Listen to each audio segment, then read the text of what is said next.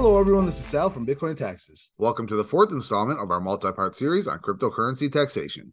In the first episode of this series, we discussed the very basics of cryptocurrency taxation. We followed that up with an episode on more advanced aspects of cryptocurrency taxation. Our last episode went through all things cryptocurrency tax audits. You can find all these episodes on talk.bitcoin.tax and by clicking on the Taxes on Crypto series link. Make sure you don't miss this series as it's going to answer pretty much every question you have about cryptocurrency taxation. In this episode, we're going to be exploring real world cryptocurrency tax scenarios with a cryptocurrency tax professional who's been in this space for many years. With all of that being said, welcome to the show, Andrew Gordon. Andrew is a frequent guest on our podcast. He's been on many times. He's given us very valuable information uh, in terms of cryptocurrency and cryptocurrency taxation. He's been around in the crypto game for quite a while. Um, Andrew, thanks for being here today. Thank you very much for having me. I'm very excited to be on the show today. Yes, excited to have you. So, can you just give us a brief little um, introduction about your history in the crypto tax space? Sure. So, hi everyone. My name again is Andrew Gordon. I'm an attorney and also a CPA. I uh, did my master's in accounting before I went to law school, so I have the uh, privilege of having both distinctions. Um, in my practice, I've been working in cryptocurrency since 2014. Uh, so early on, back in the day when there was very little guidance on cryptocurrency, and back then we were helping clients try to figure out how to report magic internet money. And uh, since then, a lot has changed in some respects uh, in terms of crypto guidance. And in other respects, there have been not as much change and um, not as much guidance as we would like. So we've been very active helping clients report, also defending clients in audits and even criminal investigations. All right. And you mentioned guidance and how guidance has, you know, we don't have enough guidance right now and how guidance has changed. I'm curious about certain aspects in crypto, something like liquidity swaps. There's not much guidance on something like that. So, how do you navigate something like that where there isn't a ton of guidance? How do you navigate that with with the clients you work with? Yeah, and I think that's one of the joys of working in the crypto tax space. So, I started my firm about 10 years ago, and I have uh, the privilege of getting to uh, work on whatever cases I so choose. And I've chosen the path of working in crypto tax.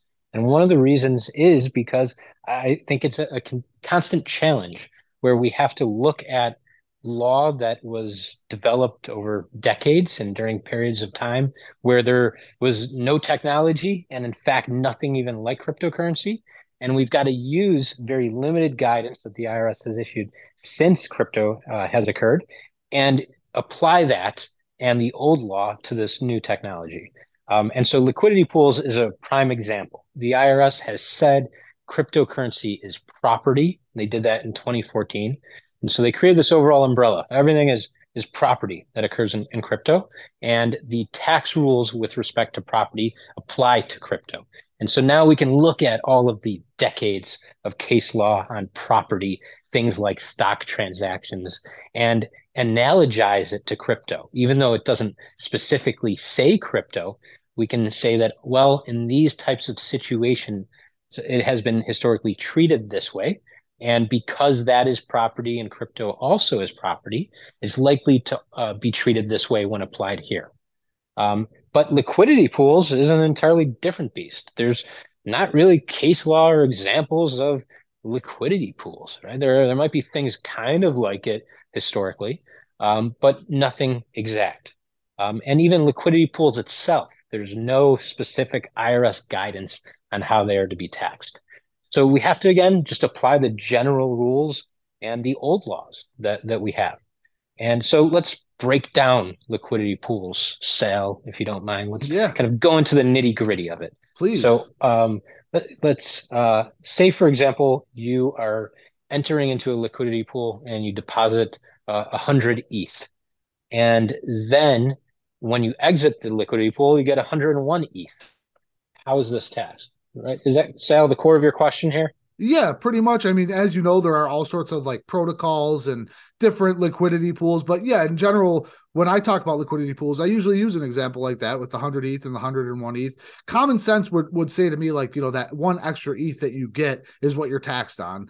You have to look at the rules of are you disposing of it? Are you not disposing of it? So, in, in general, that is my question. Yes. Yeah, and you're right. And common sense would say, hey, you've increased one ETH. Um, but from a tax perspective, tax doesn't always follow common sense. Mm-hmm. Wish it did. Um, my life would be a lot simpler, but it doesn't. Um, and so when we get into the actual substance of the transaction, sometimes when entering a liquidity pool, you receive a new token. You deposit ETH and you get uh, A ETH or C ETH or whatever back, and you've got a new token. And sometimes these new tokens even have new properties. Maybe they could be staked or they could do different things that the old token couldn't. Um, and then later on, when you want to exit the pool, you swap that token back and you get ETH. And that's where that increase occurs. Not all LP pools uh, behave this way. And so you've got to look at how each one actually interacts. But some of them, this is the pattern they follow. And when looking at this transaction, there's a strong argument that there was a taxable event when you entered the LP, when you received a new token in exchange for your deposit. It was basically the disposition of your ETH, the sale of your ETH, and you got a new token in return. So the IRS, in uh, some situations, is likely to argue that that is a taxable event. And then separately, when you get out of the LP pool, when you trade the C ETH back and get ETH in return, a new taxable event. So we've got two capital transactions on something that on its face just seems like you increased some ETH along the way. I think it also gets confusing too because something like AETH, if I recall, has a market, whereas some of the coins that you receive from these liquidity pools don't necessarily have a market, right? Like they're just signifier coins. They just establish that, you know, this event took place and they don't necessarily, you can't go on coinmarketcap.com and say, you know, type in, I think maybe like UniV2 or there were there were certain coins that you would just get that really didn't have a market value. And is that the same? Like, is that the same as receiving something like AETH that is a coin that has a market cap, or does it vary based on the liquidity swap? You know, I, I don't expect you to explain every single type of liquidity protocol, but for people listening that play around with these, how how can they know if what they're doing is taxable? Yeah, and the short answer that everyone hates is it depends because you're absolutely right. Some of these tokens have their own markets, they have their own values. It's pretty apparent that it's a new asset, that you've got something different mm. in mm-hmm. exchange for your deposit. On the other hand, there are some that don't really have any properties. You can't trade them. They seem more akin to what we refer to as a claim ticket. Mm-hmm. They mm-hmm show your ownership in in the underlying asset, but itself it doesn't mean anything. Right. Um, so you know, I think in some cases there could be a strong argument for that, and in that case, then it would be treated more like income, right? Your claim ticket shows your ownership of uh, your deposit of your 100 ETH, for instance. And then as that ETH increases, it goes to 100.5, then 101 well then you have income just like a, a bank account might have interest or staking rewards might be received more like income so it, yeah it, it unfortunately really depends on the protocol and i wish more of these exchanges and protocols considered tax um, because yeah. the way that they actually design things could have significant impact on the underlying tax treatment yeah it's almost like when they design them they're purposefully making it as complex as possible when it comes to taxation. It's not only are they not paying attention to tax, it's like they're making it as complex as possible in terms of taxation. Yeah, I agree. It feels that way sometimes. well, in, in that case, you know, that brings me to my next point about the power of using a tax professional like yourself. And you know, you're partnered with us through our full service tax option, which allows customers to just kind of come to your firm and and say, "Hey, Andrew and team, I need your guys' help. Please just do this for me." Where you guys will just kind of take over and and work with the client as much as they need. So let's talk a little bit about aside from what we just went over, which was like the complexities of liquidity swaps. Let's talk about why it is so important to have uh, a tax professional like yourself on your side if you're doing these complex tax events. Um, you have a lot of customers and a lot of clients that deal with this kind of stuff, right? Yeah, absolutely. And not even as complicated as liquidity pools. As soon as you start to get involved with multiple exchanges, wallets, or everyone's favorite word, DeFi, mm-hmm. things can be more complex. And often the tax treatment on a certain transaction can vary. There might be options. And so one of the things that we do with our client are talk through the different options and tax treatments on certain transactions. Some of these things are black or white, and there is a clear answer. Mm-hmm. But on some transactions, it depends um, not only on the facts, but also risk tolerance. And so knowing the options and knowing how that could play out if, for instance, you were audited is very important. Um, and so the software does an excellent job of calculating gains, loss, taxable implications, but it has to do so based on a rule set. Um, and that's where we come in and we can help not only identify what is taxable and what's not, but also work through potential areas where changes could be made from a tax perspective, uh, hopefully to your benefit, or otherwise, at least so you're aware of what, what the tax laws are. Yeah. So, what are some of the biggest mistakes you would say that that people make in crypto tax that that maybe eventually lead to them coming to you guys or that you see when you're engaging with these clients? So one of the most common is missing data or transaction records and the inability to include it all in the software. And this has happened even though it's 2023 and you think nowadays exchanges don't just disappear and the data doesn't disappear. Um, it happens even with some of the exchanges that have gone away in the last year. So we very frequently will see people that were missing data um, and then tried to still generate tax reports. And what you'll find is that you'll have missing sides of transactions. You'll have maybe a withdrawal or deposit, um, but not the other side because it's missing some of the data. And so that could lead to very negative tax consequences because we don't have the full data to match it as a self transfer. And also, sometimes the, the software may consider something as income deposits as income, for instance, um, when it's in fact not. So having all of the data is, is very important, but we realize also it's not always possible. So being able to identify where the data gaps exist and filling those gaps uh, which gets me to another point um, that is a, a, common issue, which is having the holdings not align with your actual holdings. So Bitcoin.tax has a wonderful feature where you can see your closing report. You can see your holdings at the end of the year.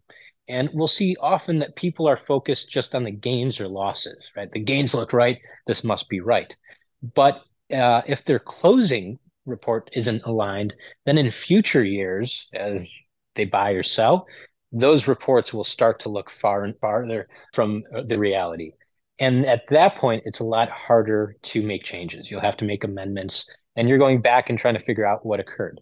So before closing out a tax year and finalizing the reports, paying attention to that holding uh, report, making sure it's accurate. And if it's not, then either on your own or with the help of a professional, working through adjustments so that it more accurately reflects what you're at, what you were holding at the end of the year.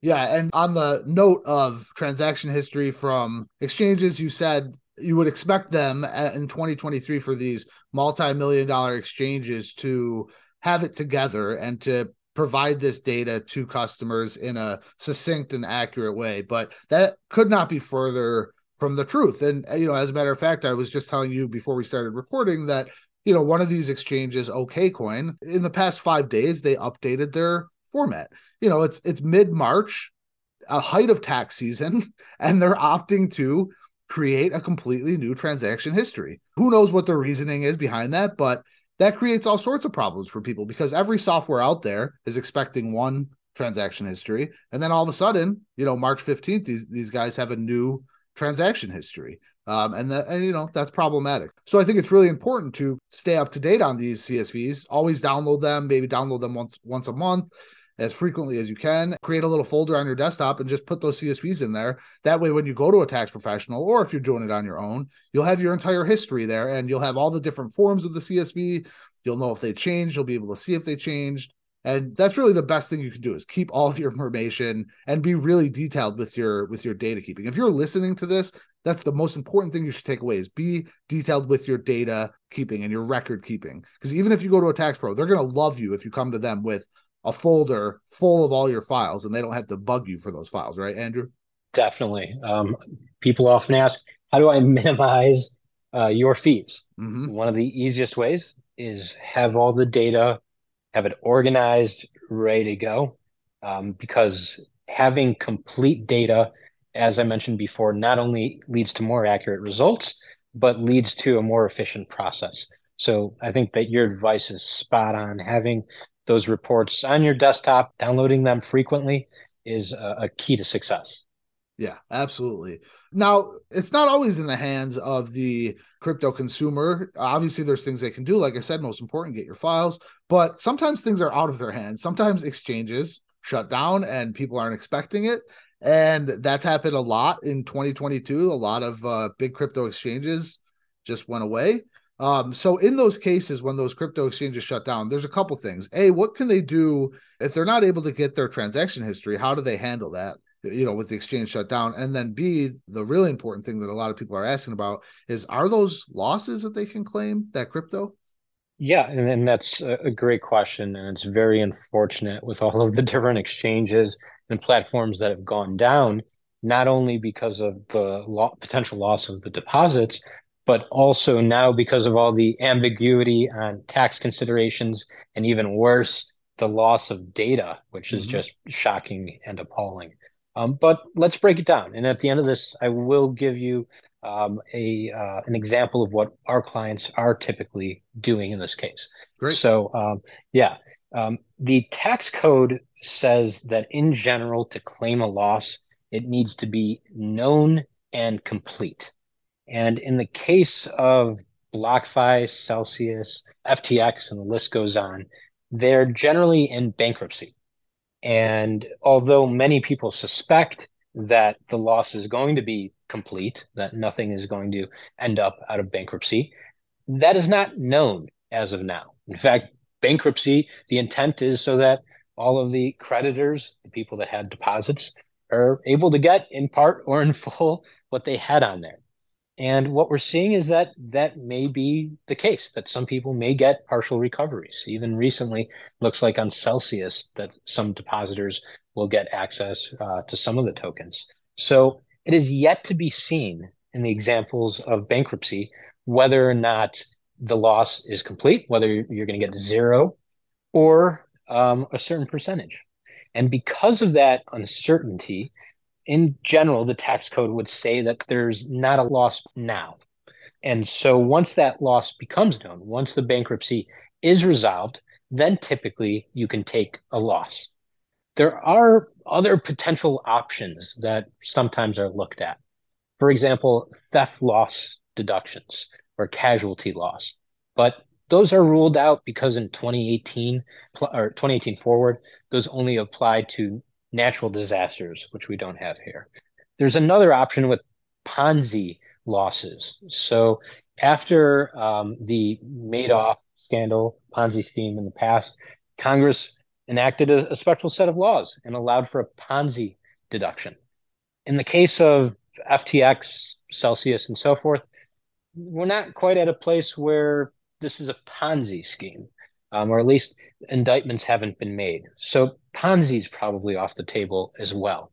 Um, so there are options typically that can be looked at, but as of now, with the uncertainty, none of them fit exactly. And so, what do you do? Well, most of our clients that had deposits or significant deposits on these exchanges are filing extensions so that they can have an additional six months to file. And we're crossing our fingers and hoping that Congress or Treasury has some sort of change in law to allow for greater deduction or claiming of loss in this time, or that in the context of bankruptcy, there's greater clarity. So we're taking a, a more wait and see approach. Um, of course, there are potential penalties and interest with filing an extension and not paying. So it needs to be weighed and considered. But if you've got significant deposits on any of the platforms that have filed for bankruptcy or closed, it it might be worth waiting to see uh, how that unfolds. And that then answers hopefully the second question, which is how do I report? Do I report if I can't get access to my records because the exchange closed? Uh, hopefully, as part of bankruptcy, a lot of them have even in recent weeks issued tax forms, issued 1099s. And so hopefully the data will become available in, in the coming months. Uh, because at the end, as a taxpayer, you still have the obligation to report. Even if you can't get that data now, you still need to file your tax returns by the deadline or the extension deadline, and you still need to use your best efforts in trying to report um, everything that you can. Hopefully, that provides an overview. Yeah, absolutely. And as Alex said in our last episode, as Alex Kugelman said, uh, one of the favorite quotes of the IRS is to say that it's the responsibility of the taxpayer to have good record keeping. And, you know, that includes record keeping, even if the exchange shut down. That's why you should be exporting your files every month. yep, exactly.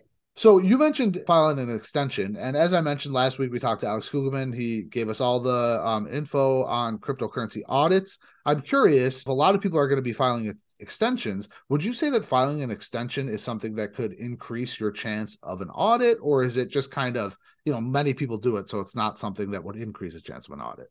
So I'm not sure if there's any official statistics on the audit rate of extended returns versus original deadline returns. But in our experience, we haven't seen any increased risk by filing an extension. In fact, many people um, in the US file extensions for various reasons, including because businesses haven't issued K1s yet. So we haven't seen uh, an increase as a result of filing an extension. In fact, in some cases, it may reduce your audit risk because if you didn't have complete information, and then you filed, and then subsequently all that information became available, and say the IRS got it, they may identify you for audit because of that mismatch. So the time might be on your side so that you can have more complete records and to reduce risks of audit. Yeah, that's a great point. Great point. All right, Andrew. So another complexity in crypto taxation is how you should calculate your cryptocurrency gains. So, for example, at Bitcoin.tax, we set the default to FIFO, first in, first out. I've seen other tax softwares default to other things, and I've seen even like Coinbase and other crypto exchanges that offer their own kind of tax summary use other methods as well, like LIFO and, and HIFO. At Bitcoin.tax, we allow for the option for users to use whichever method they want. But is there any sort of inherent risk or what is the accepted method to use for the IRS? I mean, aside from FIFO, what's the best option here? There's so many options. What should people do? So, this I would say is one of the largest gray areas of the tax code with respect to crypto. And it's one that since the beginning of crypto trades, we've wanted clarity from the IRS. And what this comes down to at the core. So, if you're listening and you don't even know what we're talking about, what we're talking about is when you're buying crypto over time. Say you're buying bitcoin and you're buying 0.1 every couple months and then you sell some. Which did you sell? Did you sell the oldest bitcoin that you bought? Did you sell the most recent? Did you sell the highest cost basis right? There's different different ways potentially that it could be treated and as a result the gains or loss that comes from that could change as well because maybe the first Bitcoin was the cheapest and the last was the most expensive. And so if you sold the first, well, then you've got a big gain. sold the last, you got a small gain. Which does the IRS allow? And that's been a, a big question. The IRS a couple of years ago in their FAQs on the IRS website, and they've got a wonderful FAQ section for crypto with a little over 40 questions and answers, seeks to answer this question um, and they say that uh, you should use first in, first out, or sell the oldest one first, unless you make a specific identification of the units. Well, what's a specific identification, you may ask? The IRS thought you might ask, and they answered that question next. Uh, the question goes How do I identify specific units of virtual currency? And here's where things get murky the IRS provides an answer, but in that raises more questions that in some ways it answers. Um, the IRS says that you can identify crypto by documenting unique identifiers, private and public keys, addresses, or showing everything in a certain wallet. Um, the information has to show the date it was bought, the date it was sold, the purchase price, and the sales price, which we have those last four, right? If we're using Bitcoin.tax, we have those four. But how specific do we need to be in that that first part of the equation? Do we need to show identifiers? What needs to be shown? And that's where things are hazy. Um, we've generally suggest taking a conservative approach and using FIFO because what we've seen in some cases of audit is that the IRS looks at this guidance uh, very strictly and says that you need to point to, for example, transaction hashes or unique identifiers to show the actual movement of the crypto tokens, to show which ones you actually. Sometimes that's possible, sometimes it's not. Um, but um, this is kind of an area that, again, it's it's uncertain, and that's where it makes sense that the users can have the option depending on their risk tolerance and how their tax professional reviews the code.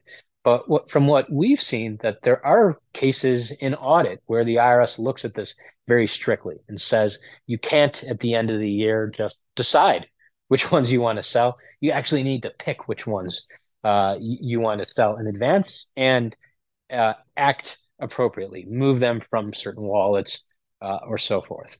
Which is um, is interesting because that would make sense if, let's say, for example, you know, you bought a bunch of stuff everywhere and then you transferred it all to Coinbase, right? Just for mm-hmm. this example, and then on Coinbase you sell some Bitcoin. There's not the option, as far as I recall, when you sell Bitcoin on Coinbase to choose which one you're selling, right? So if all of the exchanges offered that ability to say, I want to choose this Bitcoin that I deposited on this date to sell, then it would make more sense that that would be how you reported your specific identification. But as far as I know, the exchanges aren't allowing for that to happen. They don't have the technology to do that currently.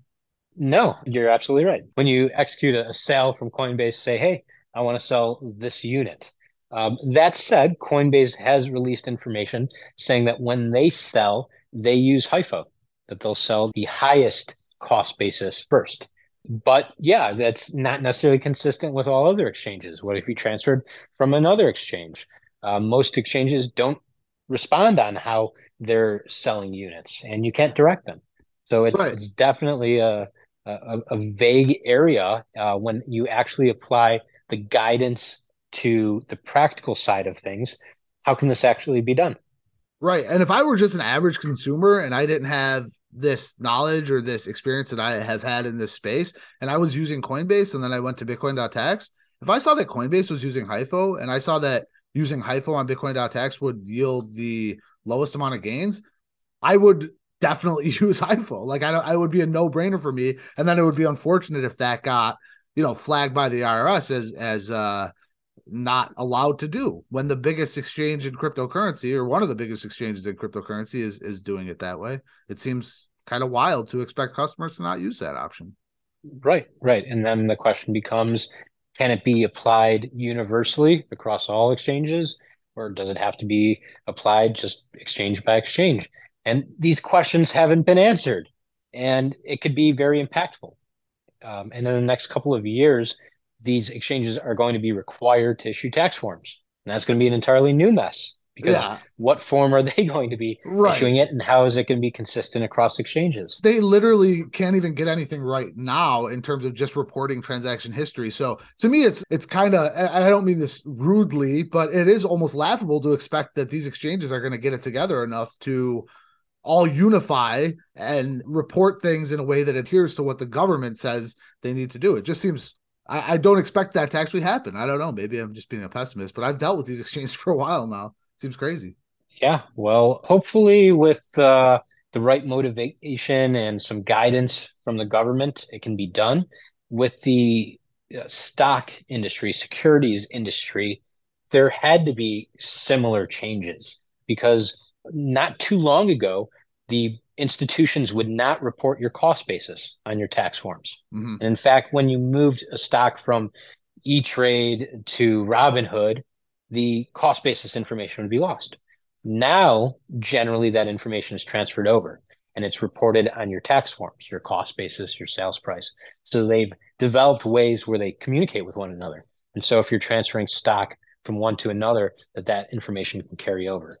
So it is possible. Um, of course, crypto is a completely different game than stocks, right? Um, the the volume, the uh, different uh, types of tokens and things out there. There's a lot of distinctions. Even but even I think DeFi, it could be done. Right? Like I don't Yeah. think there's a, a DeFi equivalent when it comes to stocks. I mean, I'm not a big stock guy, but I can't think of an obvious equivalency um, between DeFi uh, and crypto and, and a DeFi and stocks, right? Yeah, you're right. So that that just makes things so tricky. But um, yeah, I mean, again, though, that leads back to why you need experts in your corner, and you know why you should use good software and really investigate the software that you're using to make sure that everybody's on the same page here and that everybody kind of is in the know when it comes to this kind of stuff.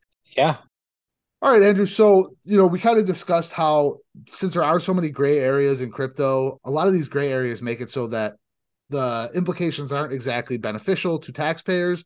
Um, are there any of these gray areas that make it so taxpayers do stand to benefit from some of this ambiguity in the crypto tax space? So there's a massive loophole and slightly gray area, yet most people think it's clearly black or white with crypto that doesn't apply to stocks or other property. And that's the wash sale rule. So with stocks or other securities, if you sell at a loss and then rebuy within 30 days, then you aren't able to take that loss. It's a wash. With crypto, however, most people say that the rule doesn't apply based on the writing of the code. We have to interpret the code strictly. It says stocks or securities. Crypto is not a stock or security. So most people think that wash sale rules don't apply to crypto.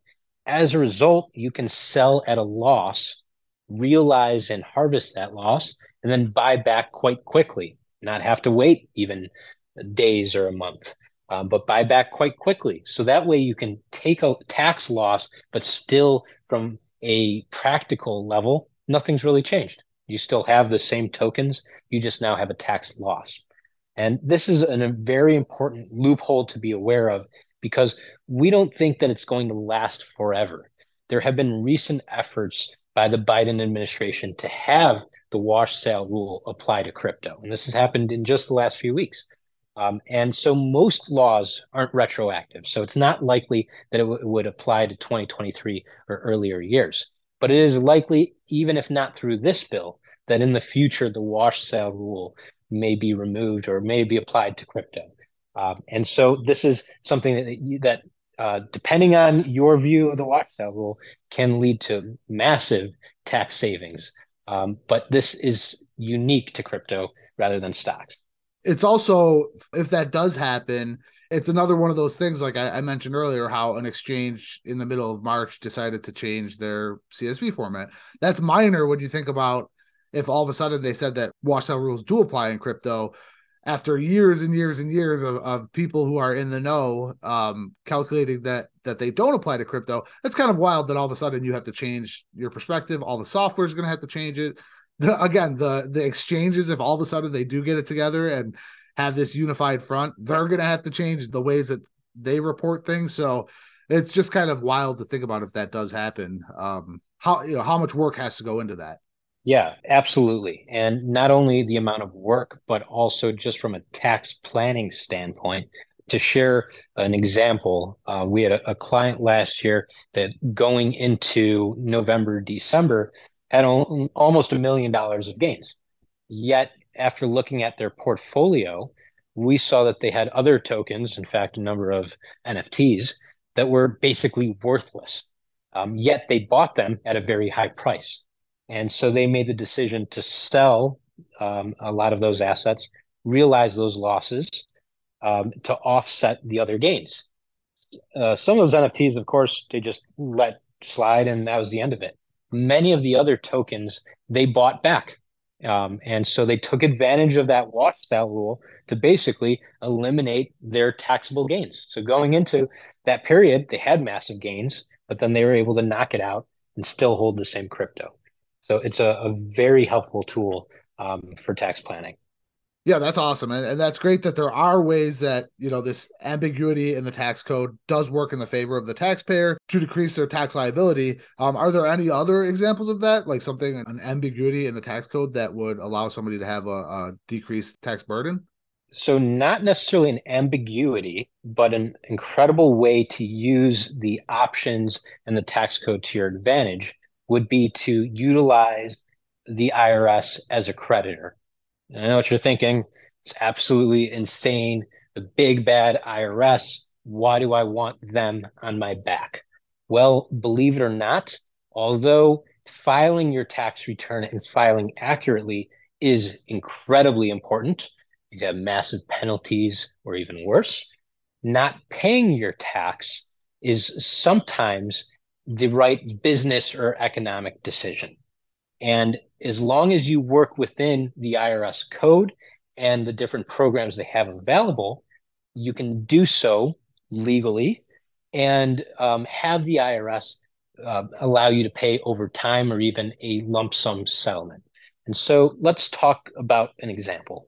Uh, we had a client last year that um, owed a, a, little over $300,000 in tax and um, they were confronted with a situation where they could liquidate nearly all of their crypto. It was worth about four hundred thousand dollars if they liquidated it all today.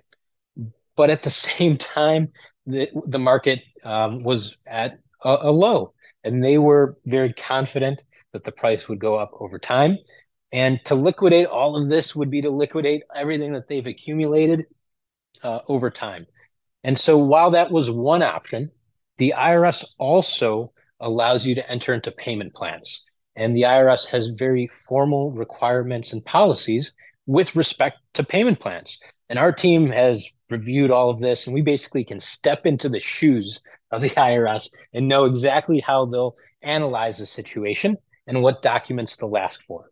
And depending on the amount owed, there are ways to get payment plans with the IRS without even having to provide financial information to them. So without even having to show them that there was all of this crypto out there. Um, and then there's even other programs available where they'll they'll want to see that you have the funds only so that they know that you'll pay over time, but that they won't demand that it be liquidated.